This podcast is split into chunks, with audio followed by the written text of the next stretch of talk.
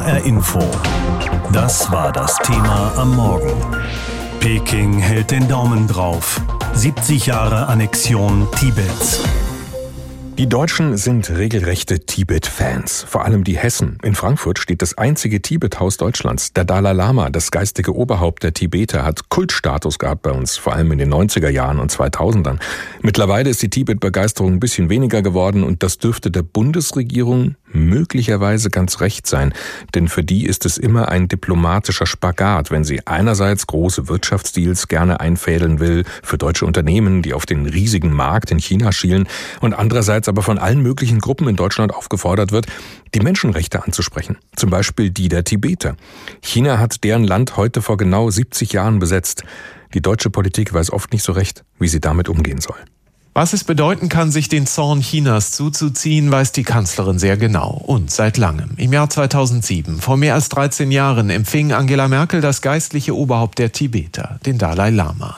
Der deutsche Botschafter in China wurde daraufhin einbestellt. Peking sagte bilaterale Treffen kurzerhand ab. Teile der deutschen Industrie waren in Aufruhr, weil sie um Aufträge fürchteten. Heute ist das Thema Tibet ein wenig aus den Schlagzeilen verschwunden. Gerade deshalb wünscht sich hier die Bundestagsvizepräsidentin und Grünen Politikerin Claudia Roth mehr Druck, wie sie dem AD Hauptstadtstudio sagt. Die Bundesregierung steht in der moralischen und in der politischen Pflicht, die anhaltend schlechte Menschenrechtslage in Tibet bilateral sowie vor UN-Gremien zu thematisieren. Jenseits der aktuellen Lage in Tibet, in welcher Tonlage und in welcher Lautstärke die Bundesregierung generell gegenüber Peking Menschenrechte einfordern soll, ist zu einer Art Dauerstreitthema geworden. Der China-Experte Eberhard Sandschneider von der FU Berlin warnt, dass man mit einem zu offensiven Auftreten nur Trotzreaktionen ernte. Natürlich muss die Menschenrechtsfrage auch angesprochen werden.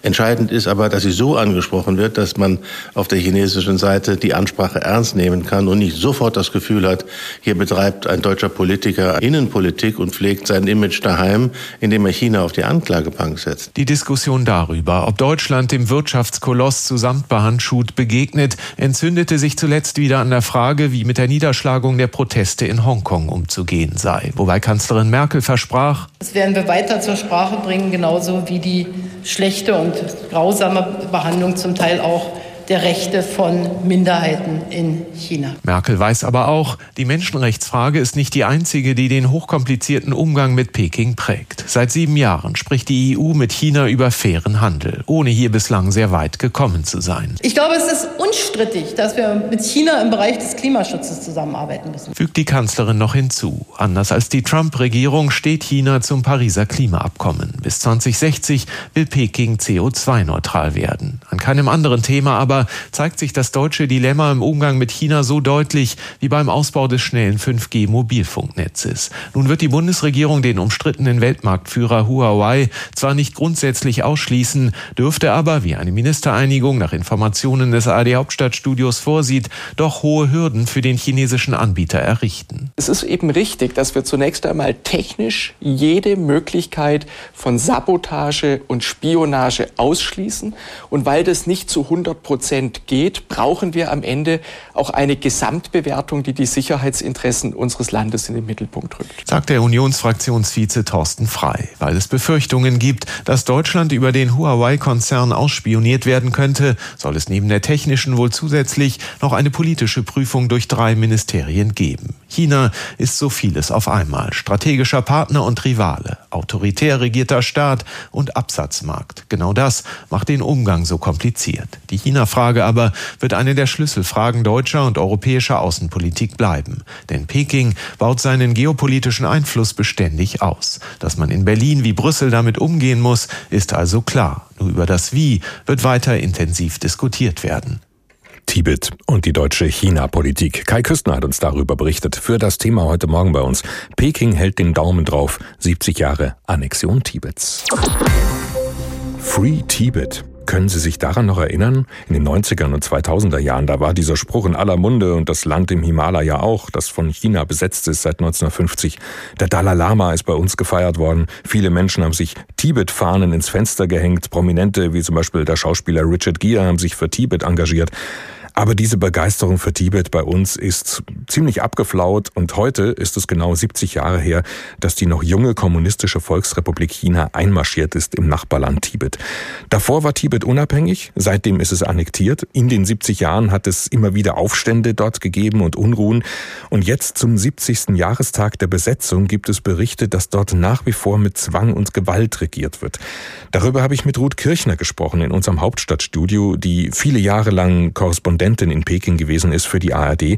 Frau Kirchner, in einem neuen Bericht der amerikanischen Jamestown Foundation heißt es, Hunderttausende Menschen in Tibet würden in Arbeitsprogramme gezwungen und dort sollen sie zu Chinesen umerzogen werden sozusagen. Was müssen wir uns darunter vorstellen? Sind das Arbeitslager? Das sind erstmal keine Arbeitslager, das sagt zumindest der Adrian Sens, von dem dieser Bericht stammte, der ihn bei der Jamestown Foundation veröffentlicht hatte. Er sagte, es geht um Programme, um eine Art militarisierte Berufsbildung. Also da stellt sich dann schon die Frage, wie freiwillig ist das Ganze? Da gibt es wohl so Massenrekrutierungen. Und dann gibt es eben in diesen Ausbildungsprogrammen so militarisierten Drill und auch sehr, sehr viel Indoktrination. Also da kann man schon von einer gewissen Umerziehung sprechen. Ja, militarisierte Berufsbildung, das klingt aber schon sehr nach Zwang. Warum gibt es davon keine Bilder oder Augenzeugenberichte? Naja, Tibet ist ja nun schon seit vielen, vielen Jahren äh, sehr stark abgeriegelt. Äh, unabhängige journalistische Recherchen sind dort überhaupt nicht möglich. Der Adrian Zenz, der ist eben ein unabhängiger Forscher, der beruft sich auf Regierungsdokumente, die er ausgewertet hat. Äh, ich habe ja selber auch mit ihm gesprochen, habe mir das so ein bisschen erläutern lassen. Er hat eben gesagt, dass sich für ihn immer die Frage stellt, wie freiwillig ist diese Teilnahme an diesen Ausbildungsprogrammen. Er spricht von Quoten, die Beamte erfüllen müssen bei der Rekrutierung. Er spricht eben auch von massiver politischer Indoktrination. Und ich muss sagen, das Ganze passt so ein ins Bild, was man sich in den letzten Jahren und Jahrzehnten schon in Tibet dann auch machen konnte. Also die Region ist abgeriegelt, aber es gibt Berichte immer wieder über Programme zur Sesshaftmachung von Nomaden, die sehr umstritten sind und wo man sich auch immer schon gefragt hat, wie freiwillig die sind. Es gibt seit Jahren sehr umstrittene Erziehungskampagnen, die sogenannte patriotische Erziehung in den Klöstern in Tibet, in den Schulen. Und da hat man jetzt den Eindruck, dass das systematisiert und ausgeweitet worden ist. Und das ist schon ein sehr verstörendes Bild. Sie selbst sind ja viele Jahre Korrespondentin gewesen in China. Haben Sie sich mal in der Zeit, als Sie in China waren, ein Bild machen können vom Leben der Menschen in Tibet? Also für Reisen und Recherchen in Tibet braucht man ja eine Sondergenehmigung und die habe ich in zehn Jahren in China nie bekommen. Äh, unter anderem mal mit der Begründung, die Tibeter selbst hätten das nicht so gerne, wenn da Journalisten Recherchen machen. Aber ich war in den angrenzenden Provinzen unterwegs. Dort leben mehr Tibeter als in Tibet selbst, also in Sichuan, in Qinghai, Yunnan, Gansu. Und da bekommt man doch ein sehr gemischtes Bild. Es gibt sehr, sehr viel Armut, aber auch sehr viel Kritik an der Regierung, die oft nur hinter vorgehaltener Hand geäußert werden kann. Nämlich die Angst, dass die eigene Kultur, die eigene Region, die Sprache verloren gehen wegen der Politik der chinesischen Regierung. Jüngere Tibeter können oft die tibetische Schrift nicht mehr lesen, sind damit von ihrer eigenen Geschichte abgeschnitten. Und insgesamt eben auch Unmut über die Kontrolle und harte Politik der Regierung. Und ganz, ganz deutlich zu spüren, eben diese Angst, offen zu sprechen. Das sind also immer sehr schwierige Recherchen auch gewesen, aber daraus ergibt sich schon so eine Art Gesamtbild. Das hört sich aber doch alles sehr danach an, dass die meisten Tibeter bis heute sich nicht als Teil von China empfinden, oder? Also zumindest wollen sie an ihrer tibetischen Identität festhalten, auch innerhalb Chinas. Und genau darüber darf es ja in China keine Diskussion geben. Was bedeutet es denn, als Tibeter in China zu leben? Wie kann man seine Kultur bewahren? Eben nicht nur als Folklore und gleichzeitig Teil von China sein. Das sind Debatten, ich sag mal, die zwischen Minderheit und Mehrheitsgesellschaft geführt werden müssten in einer halbwegs offenen Gesellschaft, aber die eben in China nicht möglich sind. Da ist es so, dass die Kommunistische Partei nur ihre Sicht gelten lässt, dass die KP und die Armee Tibet vor 70 Jahren befreit hätten vom Feudalismus und der Sklaverei und dass die KP jetzt in den letzten Jahrzehnten Entwicklung und Wohlstand gebracht hat. Nur eben diese Frage, welche Art von Entwicklung und wie sind denn die Tibeter daran beteiligt? Das sind eben Fragen, die in Tibet selbst und auch in China nicht diskutiert werden dürfen. Mhm. Und warum ist China Tibet eigentlich so wichtig? Also ich meine, das ist eine Bergregion, ein Hochland im Himalaya, wirtschaftlich nicht groß bedeutend. Wozu dieser enorme Aufwand, dass Tibet unbedingt jetzt ein Teil Chinas werden soll? Ja, der Aufwand ist in der Tat enorm. Ähnliches gilt ja auch für andere Grenzregionen, etwa auch für Xinjiang, äh, wo die muslimische Minderheit der Uiguren lebt. Tibet ist strategisch wichtig. Das sieht man ja auch immer wieder an den Konflikten mit Indien. Wer Tibet beherrscht, kontrolliert auch die Quellen der großen Flüsse, wie der Yangtze und der Mekong.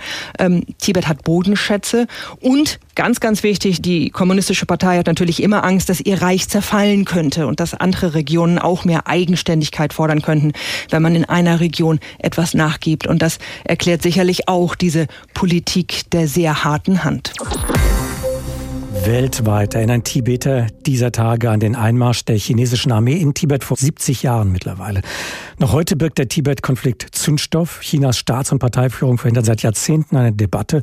Vergangenheitsbewältigung und Geschichtsaufarbeitung sind in der Volksrepublik immer noch tabu. Nach wie vor werden Tibeter in China benachteiligt, so wie zunehmend auch andere ethnisch-religiöse Minderheiten in China, wie Steffen Wurzel berichtet.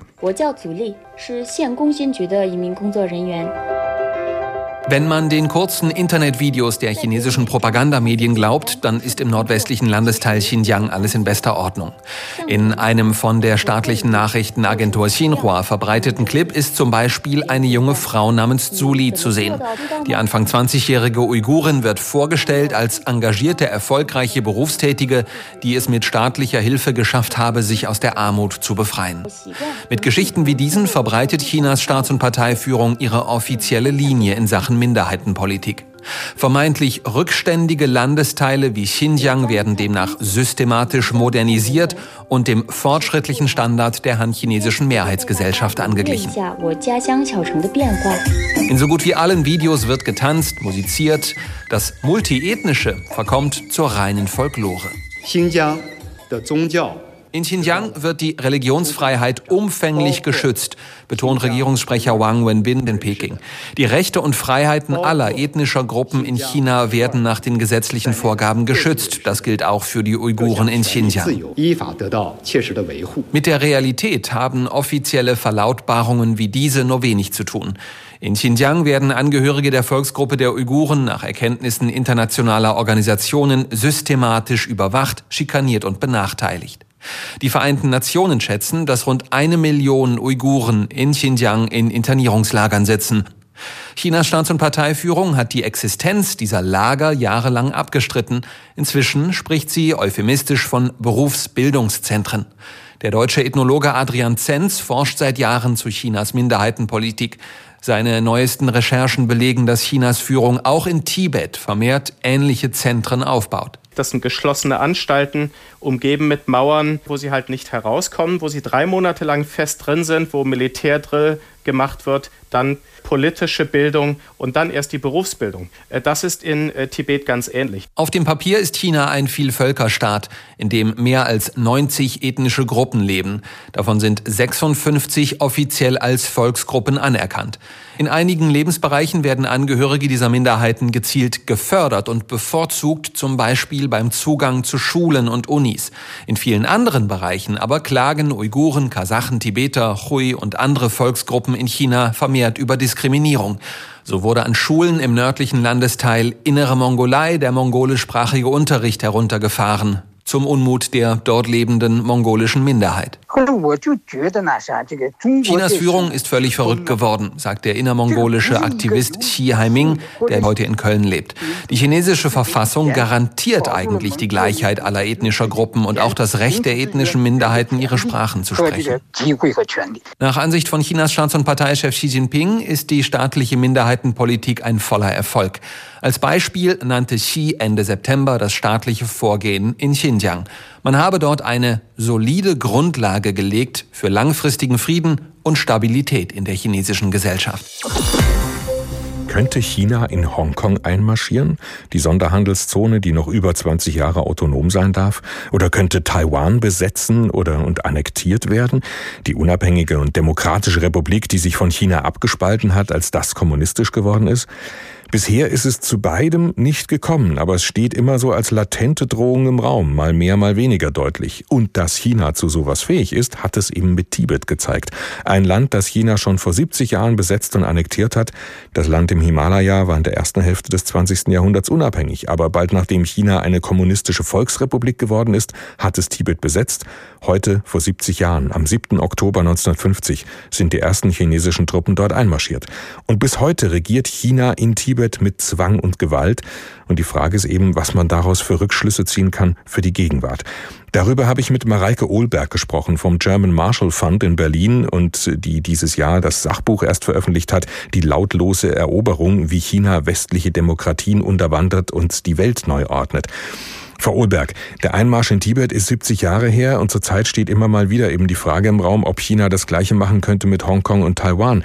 Halten Sie das für eine berechtigte Sorge oder sagen Sie, das kann man so nicht miteinander vergleichen? Man kann natürlich nicht alles miteinander gleichsetzen, was da passiert und was wir gesehen haben in Hongkong ist quasi ein juristischer Coup. Also man muss da mit der Volksbefreiungsarmee gar nicht mehr einmarschieren, weil man den Rechtsstaat, den Hongkong vorher hatte, durch neue Gesetzesänderungen so abgeändert hat, dass es quasi unmöglich wird für die Zivilbevölkerung, sich zu formieren. Also da ist die Hoffnung, dass man quasi überhaupt nicht mit der Armee rein muss, sondern dass man das Ganze mit dem neuen nationalen Sicherheitsgesetz so unter Kontrolle gebracht hat, dass Hongkong sich immer stärker jetzt dem Festland anpasst. Taiwan wiederum ist eine andere Sache. Viele Leute sagen tatsächlich, die Volksbefreiungsarmee würde sich nie trauen, in Taiwan zu versuchen zu landen und zu versuchen, Taiwan militärisch zu erobern. Es ist tatsächlich auch schwierig. Ich halte die Ambition, ist aber sehr ernst. Also es ist ein wichtiger Teil der Narrative der Kommunistischen Partei China, dass sie es irgendwann schaffen wird, Taiwan quasi zurück zu China zu holen. Und das ist wahnsinnig wichtig. Das ist meiner Meinung nach auch dem derzeitigen Staats- und Parteichef Xi Jinping wahnsinnig wichtig. Deshalb sehe ich da die Wahrscheinlichkeit, dass es tatsächlich zu militärischen Akten kommen könnte, ob jetzt eine geplante Invasion oder dass einfach irgendetwas dort in der Region eskaliert, als relativ hoch. Jetzt ist Taiwan ja durchaus eine strategisch wichtige Insel und Hongkong eine große Handelsmetropole, aber Tibet ist ein Hochland im Himalaya. Was interessiert China eigentlich an Tibet? Es gibt unterschiedliche Sachen. Es gibt natürlich die Ressourcen, die es in Tibet gibt. Es gibt die Durchgangswege durch Tibet. Aber auch ein großer Teil geht wirklich einfach um das, was die KP seit sie in China an der Macht ist, in den Vordergrund gestellt hat, die territoriale Integrität, wie es immer heißt. Also kein Stück chinesischer Boden darf irgendwie noch abhanden kommen. Und deshalb ist es wichtig, da jegliche alternativen Identitäten, die aufkeimen können, ob es sprachliche sind, religiöse, ethnische alternative Identitäten, die immer stärker zu assimilieren. Das sehen wir auch in Xinjiang im Nordwesten direkt über Tibet, aber auch in Tibet, dass man versucht, diese alternativen Identitäten langsam aber sicher auszulöschen, damit man quasi auf Dauer sicherstellen kann, alle fühlen sich hier als chinesisch. Ja, es gibt ja Berichte über Arbeitsprogramme in Tibet, Xinjiang, die Provinz haben Sie schon angesprochen. Das ist also die, wo die muslimische Minderheit der Uiguren lebt. Täuscht der Eindruck oder sucht China gerade regelrecht die Konflikte? Was wir sehen in der derzeitigen Lage, und das ist aus meiner Sicht auch eine Nachwehe von der Covid-Krise in China selbst, ist tatsächlich ein Zurückfokussieren auf absolute Kontrolle. Also es war jetzt, ich meine, die Kommunistische Partei hatte schon immer Interesse an starker Kontrolle, gerade in Minderheitenregionen. Das fängt jetzt nicht erst an. Und man sieht jetzt gerade auch die Möglichkeit, also quasi die Welt ist abgelenkt und jetzt hat man quasi die Möglichkeit, das hier schnell durchzudrücken. Aber warum ist das denn der chinesischen Staatsführung überhaupt so wichtig, dass es unbedingt so ein großes, einheitliches China sein muss? Das ist eine Machtfrage. Also man hat diese Narrative aufgestellt. Nur unter uns können wir wieder ein starkes, vereinigtes China sein, das dem Ausland die Stirn bieten kann. Aber, aber sie sind doch stark. Also ich meine, aber es gibt natürlich auch reale Unzufriedenheit. Die EU Und will jetzt Mitte November zu einem Gipfel zusammenkommen, bei dem es um die zukünftige China-Politik geht, also das, das Verhältnis von der EU gegenüber China, wie man da auftreten will. Es gibt da jetzt schon vorher eine Menge Kritik daran, dass auch Deutschland China nicht stärker in die Schranken weist. Sehen Sie da überhaupt eine Möglichkeit, auf die Staatsführung einzuwirken von Deutschland aus? Begrenzt. Also was man nicht hinkriegen wird, Und was die EU lange versucht hat, was Deutschland lange versucht hat, Wandel durch Handel oder auch mit dem Investitionsabkommen, dass man strukturelle Reformen in China herbeiführen möchte. Also China, dass China sich tatsächlich öffnet für ausländische Firmen und der Spielraum ist begrenzt. Warum sollte China das tun? Man kann aber durchaus bei Wertefragen, bei einigen Interessensfragen, gerade wenn es um kleinere, nicht strukturelle Sachen geht, kann man durchaus deutlicher auftreten. Weil gerade in Menschenrechtsfragen ist tatsächlich, wenn die Aufmerksamkeit auf einem Thema ist oder auf einer Person, die irgendwo gefangen ist und alle Länder machen sowohl hinter verschlossenen Türen als auch öffentlich darauf aufmerksam. Dann werden diese Menschen in der Regel besser behandelt oder sie werden tatsächlich irgendwann freigelassen. Auch hier ist begrenzt, was man erreichen kann. Aber es ist wichtig, es trotzdem zu tun, weil man auch aus meiner Sicht weniger riskiert, als Deutschland häufig denkt. Unsere Abhängigkeit ist geringer, als wir denken. Es gibt so Länder, da hat wahrscheinlich jeder sofort eine Menge Bilder im Kopf. Bei Tibet zum Beispiel den Dalai Lama und sein Lachen, buddhistische Mönche vor schneebedeckten Bergen und dann vielleicht noch den Film mit Brad Pitt. Aber ansonsten wissen wahrscheinlich die meisten nur wenig über das Land und das liegt auch daran, dass es seit 70 Jahren besetzt ist von China. Heute, vor genau 70 Jahren, am 7. Oktober 1950, sind Truppen einmarschiert von der damals noch jungen kommunistischen Volksrepublik China ins Nachbarland Tibet. Und seitdem herrscht China dort mit ziemlich harter Hand. Die Regierung ist ins Exil gegangen, das tibetische Volk wird überwacht, unterdrückt und umerzogen sozusagen zu Chinesen. Beziehungen zum Ausland sind für Tibet deshalb schwierig. Aber ausgerechnet Hessen hat ganz besondere Verbindungen zu Tibet, seit Jahrzehnten schon. In Frankfurt zum Beispiel steht das einzige Tibet-Haus von Deutschland. Der Dalai Lama, das geistige Oberhaupt Tibets, kommt gerne immer wieder zu Besuch, ganz gezielt nach Hessen und wird dann vom Politiker bis zur Omi mit Begeisterung empfangen. Aber woher kommt dieses besondere Verhältnis von Hessen zu Tibet? Wenn die Nachrichten über Tibet berichtet haben, hat das Horst Klee schon immer mitgenommen. Dass man dieses Volk so knechtet und so behandelt, das war eigentlich der Ansatz. Und auch später, als er schon längst Abgeordneter im Hessischen Landtag war, hat ihn das Schicksal von Tibet nicht losgelassen. Das Ganze wurde verstärkt, als der hessische Ministerpräsident Roland Koch natürlich die besondere Freundschaft zu dem Dalai Lama gepflegt hat. Da ist das Nähe an uns auch als Abgeordneten im Hessischen Landtag gekommen. Ja, tatsächlich. Das besondere Verhältnis der Hessen zu Tibet Tibet scheint mit der Freundschaft von Roland Koch mit dem Dalai Lama zusammenzuhängen. Koch war noch Bundesvorsitzender der Jungen Union, als er den Exil-Tibeter zum ersten Mal traf, und offenbar war er so beeindruckt von seiner Heiligkeit, dass er später als Ministerpräsident sogar die Exilregierung in Indien besuchte. Mit dabei war eine kleine hessische Delegation, Leute aus der Wirtschaft, Politik und der Werbung. Frank Out erinnert sich an die Begegnung damals mit dem Dalai Lama. Wir waren alle vorher keine Buddhisten und waren aber von der Begegnung so nachhaltig beeindruckt, haben dann mehr oder weniger gesagt, wenn seine Heiligkeit der Dalai Lama nach Hessen kommt, dann wollen wir helfen, dass andere Menschen auch die Gelegenheit haben, ihn zu treffen, zu erleben, kennenzulernen. Aus diesem Wunsch ist ein Verein entstanden, der sich Freunde für einen Freund nennt. Der Verein organisiert dann zum Beispiel die Großevents, bei dem 20.000 Menschen den geistigen Führer der Tibeter treffen können. In Hessen wird der Dalai Lama regelrecht hofiert, betont die Leiterin des Frankfurter Tibethauses, Elke Hessel. Der bekommt immer die Sicherheitsstufe, die ein Staatsoberhaupt bekommt. Und das ist in Hessen der Fall. Das ist nicht unbedingt in Hamburg der Fall. Apropos Tibethaus. Davon gibt es in der ganzen Welt nur drei. Eins in Asien, eins in den USA und eins in Frankfurt. Und auch das ist dem Dalai Lama zu verdanken. Als er gefragt wurde 2005, wo soll das Tibet-Haus als Institut, als Kultur- und Bildungsinstitut, wo soll das angesiedelt werden? In Berlin oder in Frankfurt? Hat er eine Nacht drüber geschlafen und hat dann gesagt, Frankfurt. Aber sowohl die Besucher des Dalai Lama als auch das Tibethaus selbst sind vor allem der chinesischen Regierung seit Jahren ein Dorn im Auge, weiß der ehemalige Alterspräsident des Hessischen Landtags Horst Klee. Das Tibethaus, das gefällt dem chinesischen Generalkonsulat in Frankfurt überhaupt nicht. Und wenn der Dalai Lama hierher kommt, äh, haben wir sofort in der CDU-Fraktion Besuch vom chinesischen Generalkonsulat. Und auch in Hessen mehren sich die kritischen Stimmen. Es gibt eine ganze Reihe von Wirtschaftsführern und Leute, die in China produzieren und die in China Handel und Wandel treiben, die das nicht gern sehen, wenn wir den Dalai Lama hofieren. Hessen und Tibet haben besondere und ungewöhnliche enge Beziehungen zueinander. Yvonne Koch hat uns darüber berichtet. Für das Thema heute Morgen bei uns. Peking hält den Daumen drauf. 70 Jahre Annexion Tibets. HR Info. Das Thema. Wer es hört, hat mehr zu sagen.